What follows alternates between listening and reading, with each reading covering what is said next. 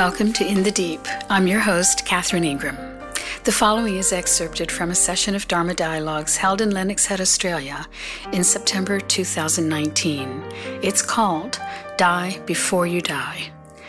You may also want to check out our upcoming events from Melbourne and Hobart in November 2019, our five day residential retreat in New Zealand in April of 2020, and our 10 day residential retreat in Italy starting in late October 2020.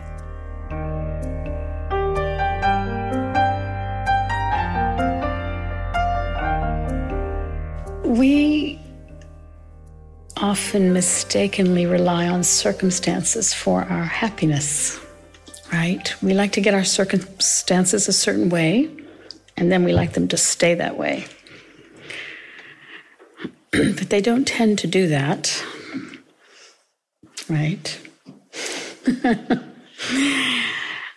um, you know, just only, what was it, three days ago, we had totally clear skies.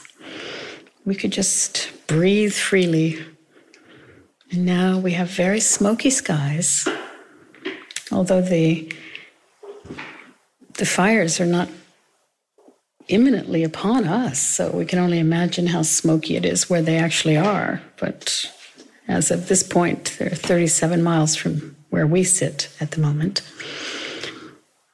And yet, right, change in the atmosphere. And it's often the case, of course, that physical changes like that rattle people. They just induce a sense of deep insecurity.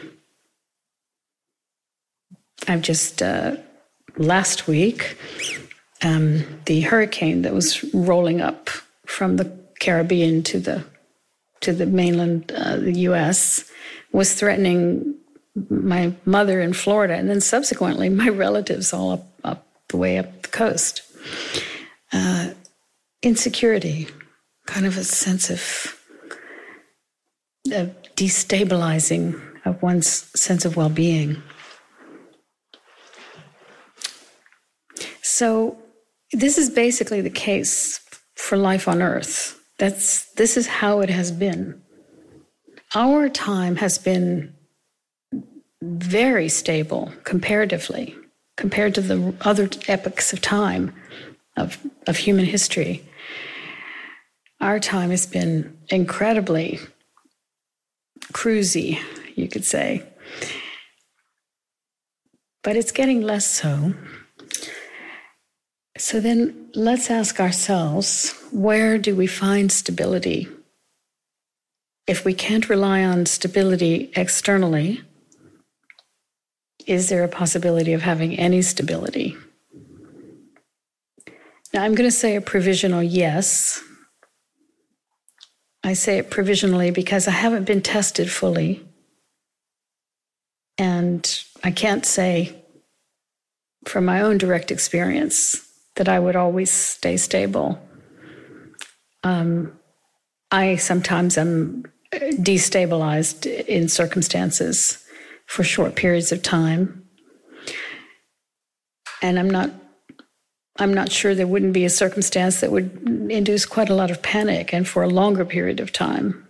But in the normal warp and woof of, of life these days, I notice a fairly quick return to an internal quiet, which is where I mostly rest.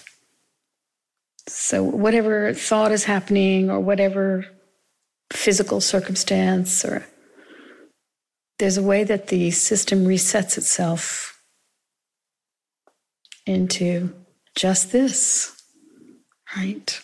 Just this.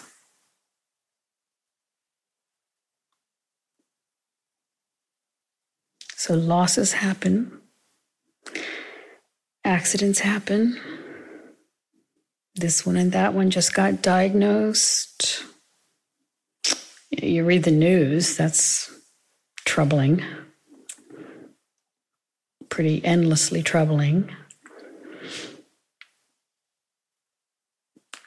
All of these kinds of uh, bits of projection projections of well a lot of it comes up in imagination isn't it you know you hear something you hear about something and you imagine what it is. Sometimes that imagining might be quite close to how it might have been might be occurring but sometimes not. Sometimes our imagining of it is far worse than it actually is. In any case they, these are all the ways that we can get thrown off our seat, thrown off our mountain seat of freedom. A lot of it is self induced, a lot of it is worry, a lot of it is pictures of what might be. What is it going to mean if I go down this this projection of what could happen? I've been thinking a lot about the Zen phrase, die before you die. Just cut to the chase.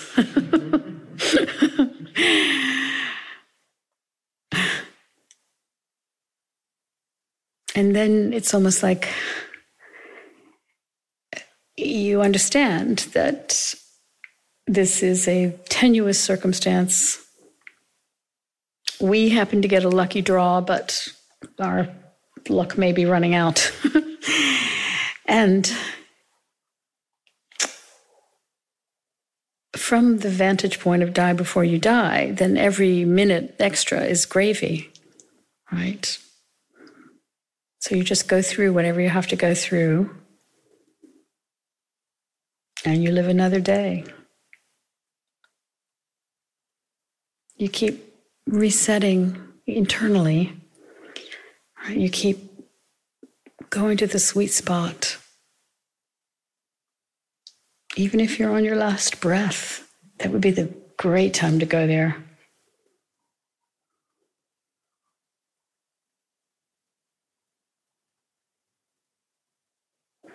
I think I've died a few times already. Um, in um, 2005, uh, and this is not me, but our previous dog nearly died. Um, he uh, he killed a cane, cane toad, and that nearly killed him. And he lived another year after that, and every day was a bonus. Mm. And it was such a deep lesson for me. Mm-hmm. Yeah. yeah. Yeah. Yeah. Mm-hmm. And, and, and, and still, I apply it in many ways. And, and, and I forget. And then something happens and I die again. yes. Yeah, and, and yeah. it's happened around my children. Um, yeah. Mm-hmm. And and yeah, and then realizing every day is a bonus. Yes. Yeah. Yes. Yeah. It's amazing how we do go to sleep about it. You know, I mean, given how limited the time is, you know, and how it zooms by. Um, it is amazing how we just fritter away a lot of the mental energy and thoughts on real nonsense. and you imagine sometimes from a later perspective, like how how you were obsessed about this or that that you can barely remember now. And so it's another it's not just carpe diem, it's not just seize the day. It's understanding the powerful import of, of how you're using your attention as you go. Just what are you doing with your attention?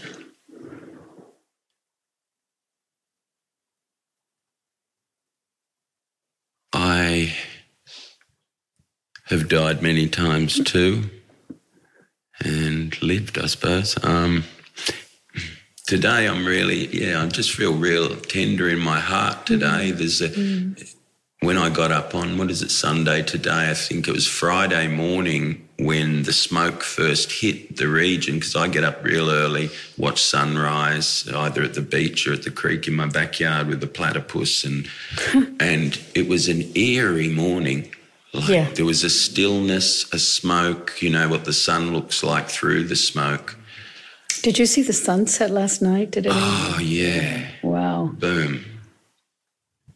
Uh, you know, and, and with these meandering words, I'm I'm just grateful to be back at Dharma Dialogues is, uh, and seeing you and sitting here. It's uh, yeah, I think I've mentioned it before here that I often in my life felt like a bit of a black sheep in uh, really connected with all different people in the community, you know, from the homeless to the richest to the whatever, you Yeah. know, the indigenous. I kind of I like to warm to hear there connect with everyone. But I still felt like I'm a bit different. I'm a different fish to all these people. And but I really feel at home in Dharma Dialogue. So Mm, that's so nice. It's Ah. lovely to hear, and I'm really And it's not because of of, like you Nope, alluded to at the start, it's not because of the circumstance of me being here, really. I, I can't explain it. It's, it brings me home to no agenda. yes, yes, yes, And yes. it's kind of, it makes my central nervous system feel really good and, uh, good. and well away from my past manic depressive tendencies. You know, they kind of have disappeared out of my existence now. How nice! I'm so glad to hear that. Yeah. Excellent. Thanks, Catherine. Yeah, beautiful. Yeah. Thich Nhat Hanh has a new book out. I think it's called um, At Home in the World or something like that. It might be At Home in the Body of the World or something. It's a beautiful title. Um, to your point, though, just feeling really at home in your skin, you know, where you where you live, and um, and and an, and then a real appreciation for that. But something else you said, which I also wanted, felt a felt a resonance with, was sometimes one does feel different. You know, in a way, you can kind of feel both, both different and at home in yourself.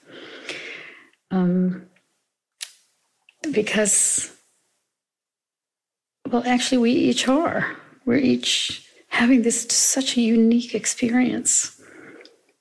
You know, we actually don't really even know for sure if we're seeing the same colors though we're looking at them, right? We're both having, we both might be having a, you know, what I'm seeing as beige, you might be seeing as what I see as red. I don't know. And especially in terms of our, our, the way that our conditioning is working on us and the way that our perception then, um, especially those who are using their own attention, I find people who are directing their own attention, their perception starts to widen in kind of wild ways, you know, that, that the sensitivity starts to really open to channels that are more, um, you know, it's like like Aldous Huxley said, the, opening the doors of perception, that the actual perception starts to become acute. Senses are heightened, insight is more frequent. Um, it's almost like you're, you're looking, you know, at the mystery from a kind of a kaleidoscopic way.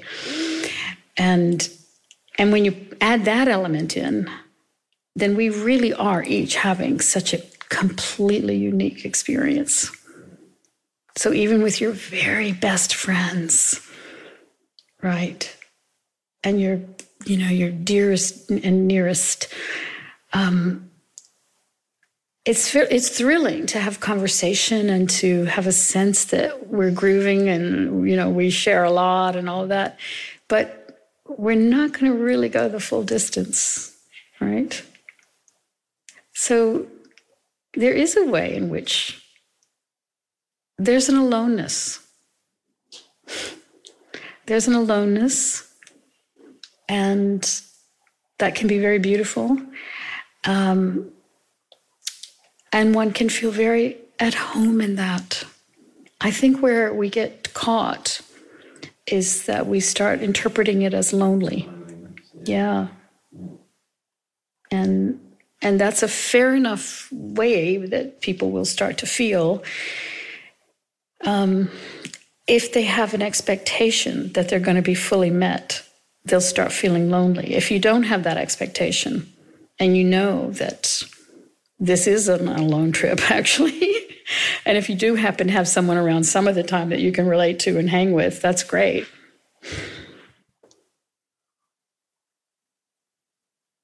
I'm, I'm sort of with this thing of attention and where my attention is. And because there are moments where I'm sort of seeing how to let the mind go. Like, I don't mean like let it go away, just let it wander, let it do what it does. And, and at times it opens up to the, like just beautiful spaces of gratitude and presence. And, mm. and then sometimes, like this morning, I was booking a physiotherapy session for my son in my mind. I don't even have a son. Wow. You know, it comes up with these like absolutely like nothing, even to do with me.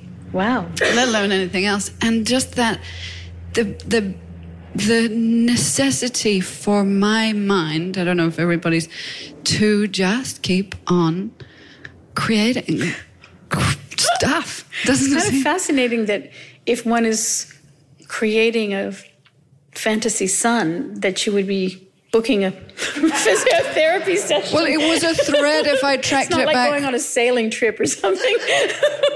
no, yeah, no, it, it's totally random. It was a thread. I have a. It was me going into the future. I have a physiotherapy session next I week, see, okay.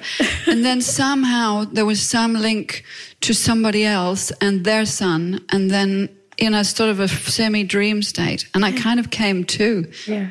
Just with this, I don't even have a son.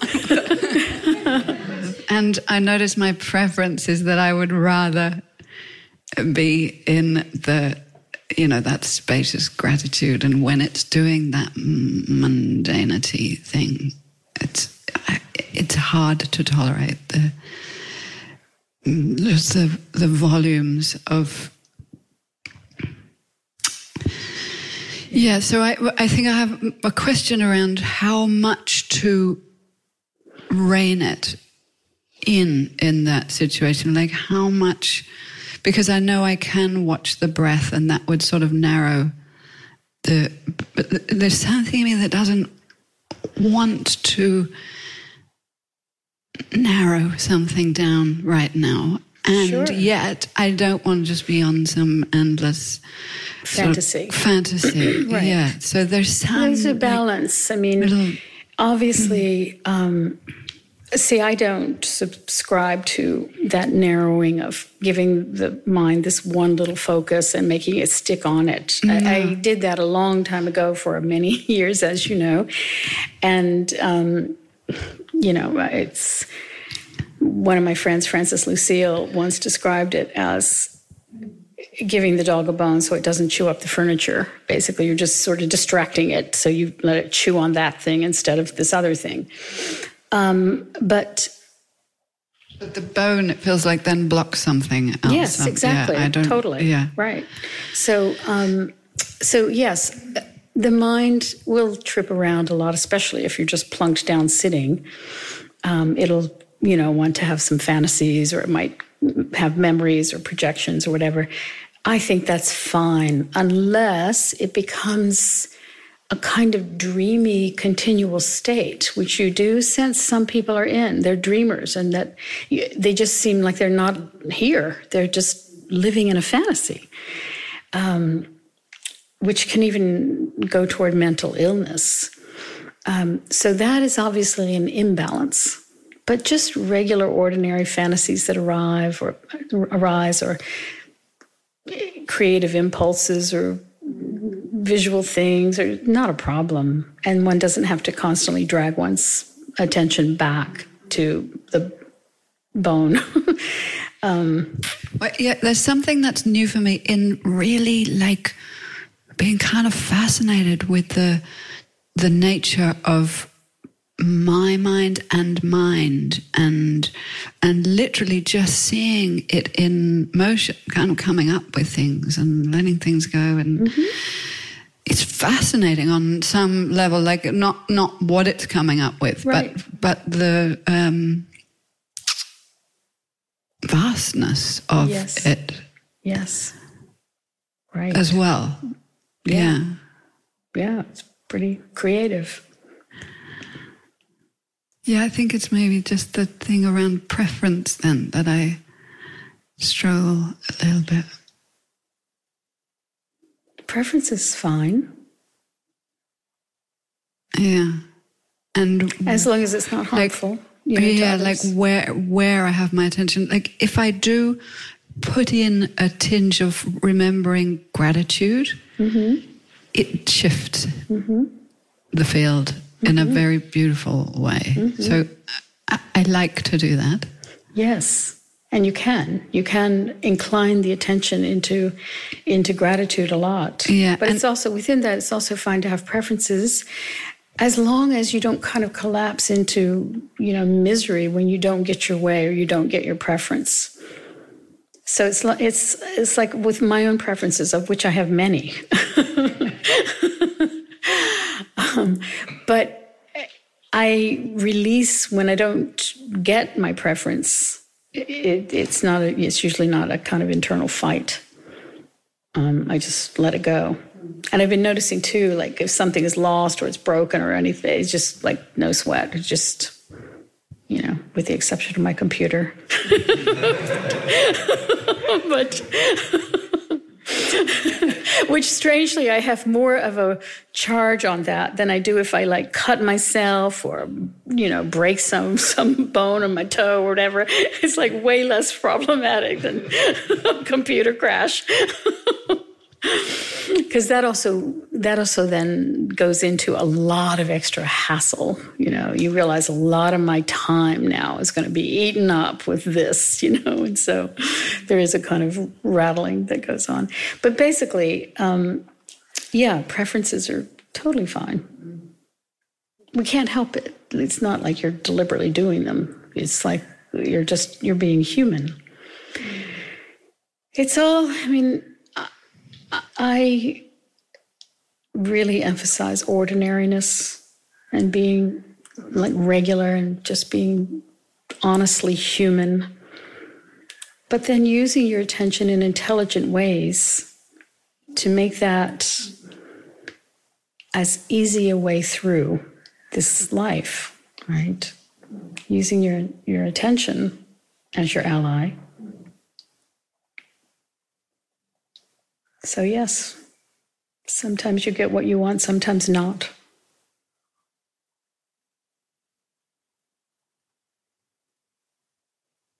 I was coming here. I'm new to the area. And last where, night, where did you come from? I came from Melbourne and I've lived there since on and off since I was a 15 year old. So it mm. feels a bit disorientating to be in this beautiful area. Um, I'm li- living now overlooking the beach on the ocean, but as I was driving up here into the with the trees and the and the landscape, I was really um, frightened and alone in the smoke haze. And I was with a young person last night, and she was telling me about the fires burning in the national park. And I haven't been listening to the news or sort of really, I've just sort of been having some quiet time at the moment. And my sort of critic was sort of like, oh, you should know, you should be knowing about these areas and what's going on.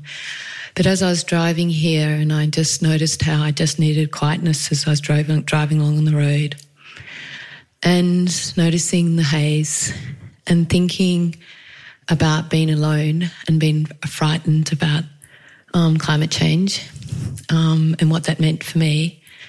And then I had this thought well, all people are afraid of dying. And I thought to myself, even if there's people that are not afraid of climate change, we're all afraid of death. Yeah. And I sort of was thinking about that, that sort mm-hmm. of common humanity of being afraid Yeah. of dying. Yeah.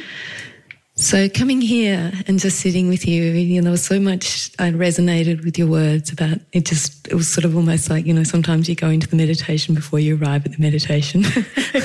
so that was quite beautiful, and it's just you know this sort of sinking in and just a sense of arrival and being in community, which is why I came here, is yeah. to seek a common, you know, just to sit here. So yes. thank you. Lovely, lovely, yes. Yeah, so I sort of thought, well, don't I don't need to sort of campaign about and advocate about climate change. I just sort of like saying, okay, what are we afraid of, and how do we connect? Yeah. And right. how do we want to connect, and how do we want to share our time? Yeah, it is forcing a great um, communal feeling globally now because everywhere is experiencing it pretty much. If not yeah. yet, they will be. Yeah, One and my I, friends just read an article. He writes on climate catastrophe, and he wrote this very arresting headline of his article. Eventually, we will all be climate refugees. Yeah, I'm at the moment. I've been supporting my mom who's had um, cancer, and she's sort of facing a lot of uncertainty. Um, and I just realised, and so that's what this morning's arrival here was just, it doesn't matter what the theme, like what the external circumstances yes, are. Right. And it allows me to sit with her um, and join with her in her sort of uncertainty and unknowing in yeah. that sort of. And that's such a powerful way to sit with someone going through something like that because they can feel your your actual empathy not just your sort of compassion for them. Yeah, yeah. And I was really sort of like the last few months been because I teach self compassion and compassion and all of that. And I was thinking that uh, there was something about it that really wasn't very sincere. Mm, it was mm-hmm, lacking, mm-hmm. and I felt incongruent with that. Mm-hmm. Well, I always find it interesting to uh, consider the word compassion from the Latin roots, which is suffering with, mm. and it's really more like empathy. You know, it's much, yeah. it's more like because some forms of compassion in Buddhism, they used to say it can be like the near enemy of pity.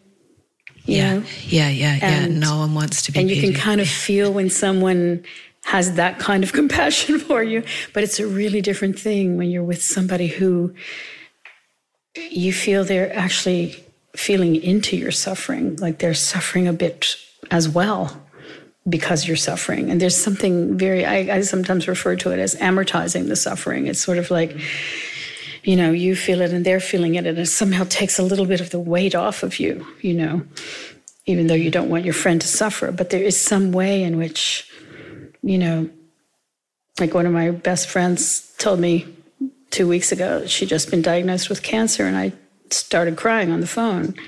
And she was crying, but then when I started crying, she stopped. And, um, and, then I stopped.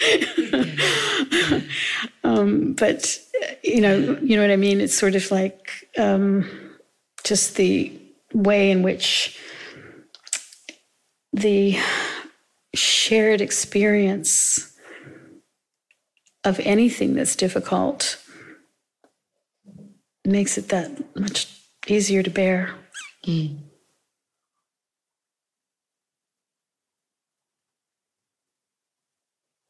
Yeah, I've, um, I guess what I've been wrestling with the last couple of weeks or week and a half or so is um, partly grief and powerlessness. Um, I lost a friend of mine last week, which. Um, In an accident or? Uh, suicide, yep. actually. Okay. Yeah. Um, so yeah, it's pretty heavy. And um, the kind of, you know, going through all the stages of grief of that um, and, and the powerlessness of not being able to do anything um, about it. And in the midst of that, I have another friend who's going through similar circumstances, which might end up going that way. Um, and there's just this, you know, um,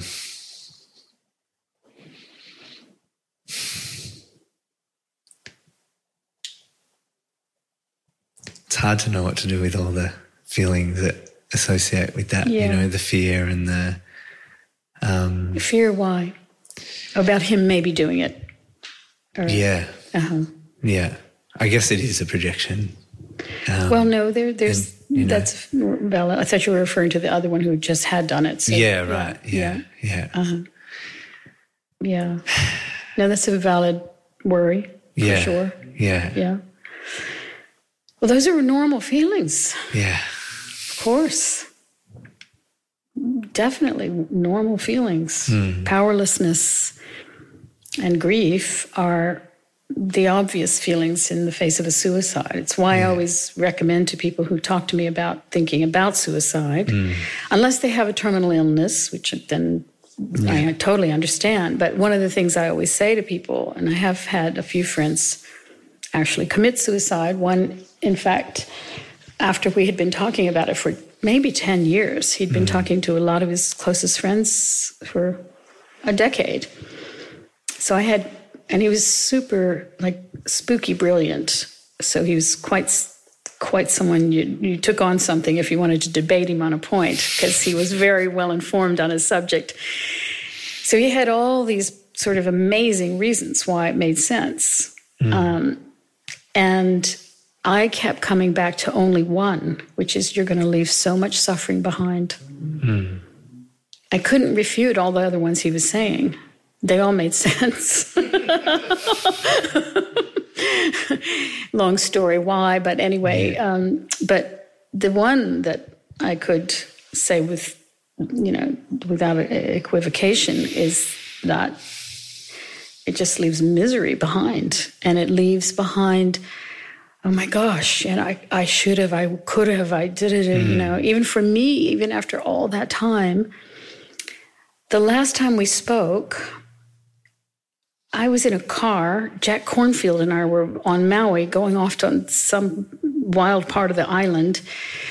Um, and my friend david was working on this whole webcast series for me, and he was handling the registrations, and he did something wrong on the registration.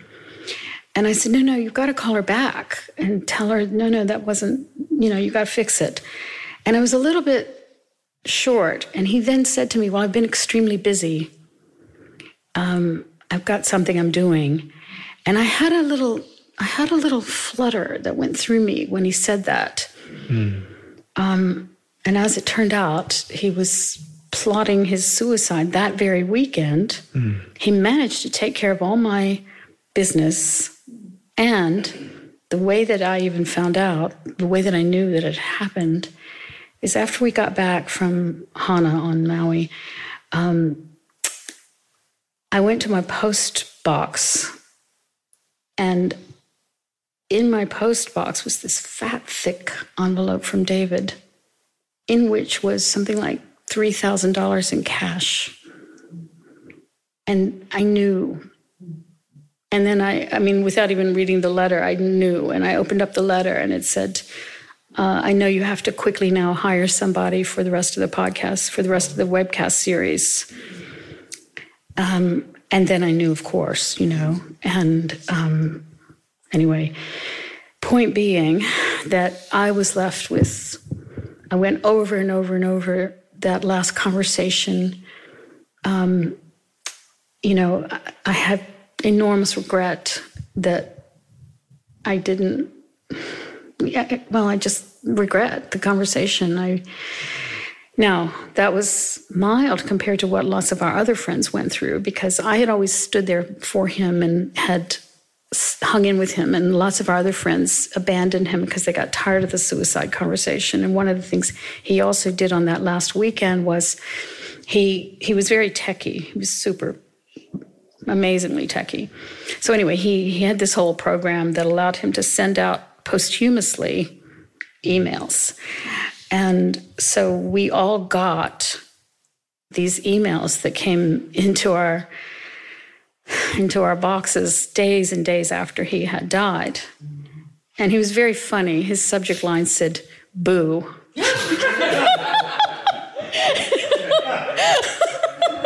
Which was pretty spooky, I have to say, coming, you know, it's like I'm looking at the, anyway, so. but he, in the email, you know, he thanked me for, and he said, he did say this one line. He said, My last few months um, would have been so much more lonely had I not had you to talk to. Um, but nevertheless, I still felt bad. And some of our other friends felt horrible. And his poor mother, who was 80 some years old and whose daughter had just died of cancer, mm. which was another reason I kept saying to him, You can't do it. You just can't do this to your mother. Um, so the wave of sorrow that a suicide leaves is very different than an accident or an illness or a car wreck or it, it's a whole other thing that leaves everybody in the wake in some form of powerlessness, mm-hmm. right? And uh, and that's at the best case. In the worst case, it's tremendous remorse. Mm-hmm. Um, so yeah, whatever whatever you're feeling is so normal. I grieved for a long time. I still it's been a long time since it happened, probably almost a decade, and um, mm. and I still have moments of deep grief. Mm. It's just a very human thing you're experiencing. Yeah. It's exactly appropriate. Yeah. It would be weird if you had just breezed through it. Yeah. Right? It would have meant some kind of disconnect. Yeah. And, um, or some sort of denial. But, mm. yeah, facing it right head on is is going to have pain with it. And that's why I always say to people, don't just don't do it. Don't do it to your people. I used to joke with David and say, take up smoking. no one will mind if you have to die because you've got lung cancer. and he'd say, no, that's going to take too long.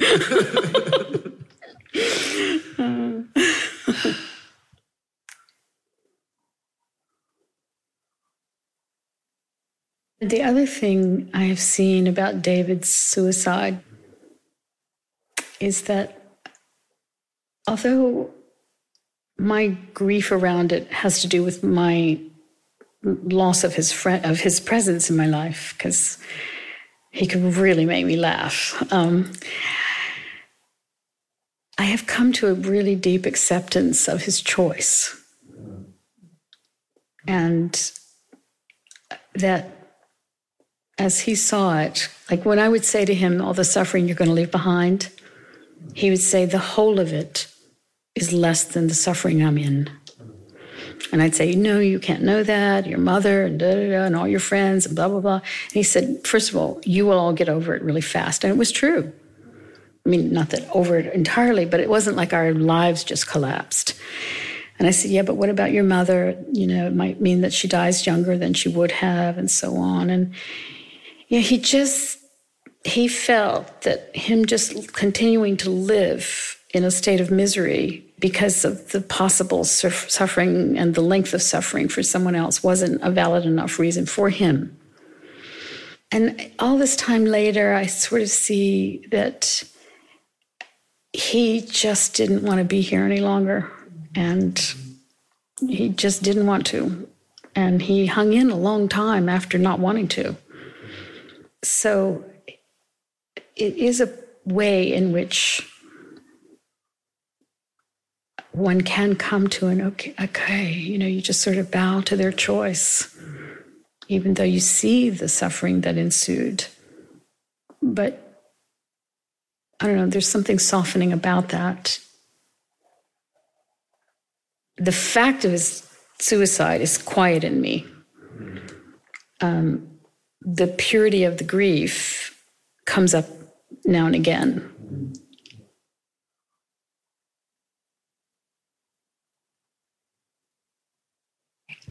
What's coming up for me around this conversation is something that is also obviously very relevant to me at the moment, um, which is around boundaries, mm. like personal boundaries mm. and and responsibility. Um, I think if you have uh, sort of that really empathic tendencies or leanings, so we're just talking about.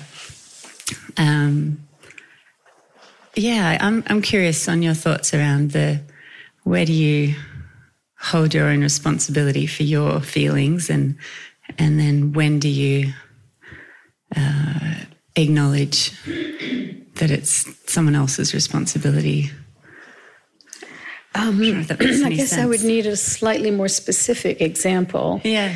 Um, but just generally speaking, how I work with boundaries, it would be similar to. I, I experience it in terms of tiredness. So some boundary might be that a particular conversation is making me tired, or a particular energetic need is making me tired, or a particular um, activity is making me tired, right? So I'm kind of I'm gauging it as to how either mentally or physically tiring is this, and how much more energy do I have without judging the nature of it necessarily. That's just an added tiredness, but just realizing, you know, I said earlier about the point about attention that you've got this amount of attention in a life, and then and you've only got each day you've only got about 16 hours of the of that day. You've only got two-thirds of the day for your attention. And you've got a very limited number of days. So which are undetermined. They might be more limited than you imagine right um, so then then those then how you're using your attention becomes very very precious and so sometimes one is aware that certain things are just draining this ration of attention that you've got. It's draining it faster than it need be, and that you need to preserve it for better use. And that isn't necessarily to make anything wrong, or it's just certain things. So that's how I that's how I work with boundaries. Um, I, I like that because I think it's very easy to uh, look externally and think, oh, it's the shoulds. Oh, but I should be able to, oh yeah, I don't have you that. know, yeah. yeah, I don't have that. It's funny. I was speaking to uh, Kathleen the other day when we met. Uh, we're both psychologists, and um, I, I realized that in order for me to have a day where I was energized and could go about my day well, I could see about two, maybe three clients maximum, and that was my max. Yep. And and I think it made me realize that maybe I should be doing something else.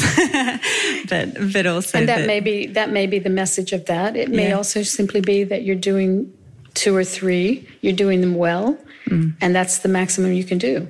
And if if the if the reason for needing to move along has to do with maybe needing to make more money in some fashion, then that's a different case. But again, to really honor your own energetic system, um, to not compare it to another's because you don't know. Like I think that empath types, um, because they're so sensitive, they're they're getting hit with stimuli that's having a greater effect than it would for people who are less empathic and who are less sensitive. And so sometimes an empath, highly sensitive person is comparing themselves to someone who is not highly sensitive and who can handle a lot more incoming traffic and stuff, you know, a lot more pounding of the system, you know, that that for you would just wipe you out. So to really, to really honor that, to honor your own nervous system, and to even if it's just one a day, right? To not have any story about that to yourself at all. It's just this is how you're built. You didn't build you. This is how you're built. I, I did I did sort of let that go and, and realize that actually um, a strength to me is something that you're not just good at but that energizes you. Yeah. and I realized that for me to be really authentic and energized and and do my best work in the world I think I'm actually there's other things that I do better Yeah, in terms okay, of then- energizing me and teaching and yeah. So I've kind of moved away from that but Great yeah there was a lot of guilt under around that for a while. Yeah, right. Well, yeah, that that can also get seen through and let go um, because it's just really an honoring. It's it's the appropriate thing to recognize and to then follow up on in terms of how you're living. Um, yeah. Yeah, it is fascinating the way that we, you know, put demands on ourselves and, you know, we should be this, we should do that, we should, you know. Yeah.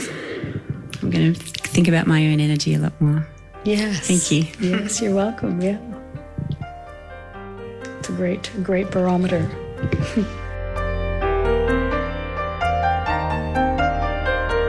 this has been In the Deep.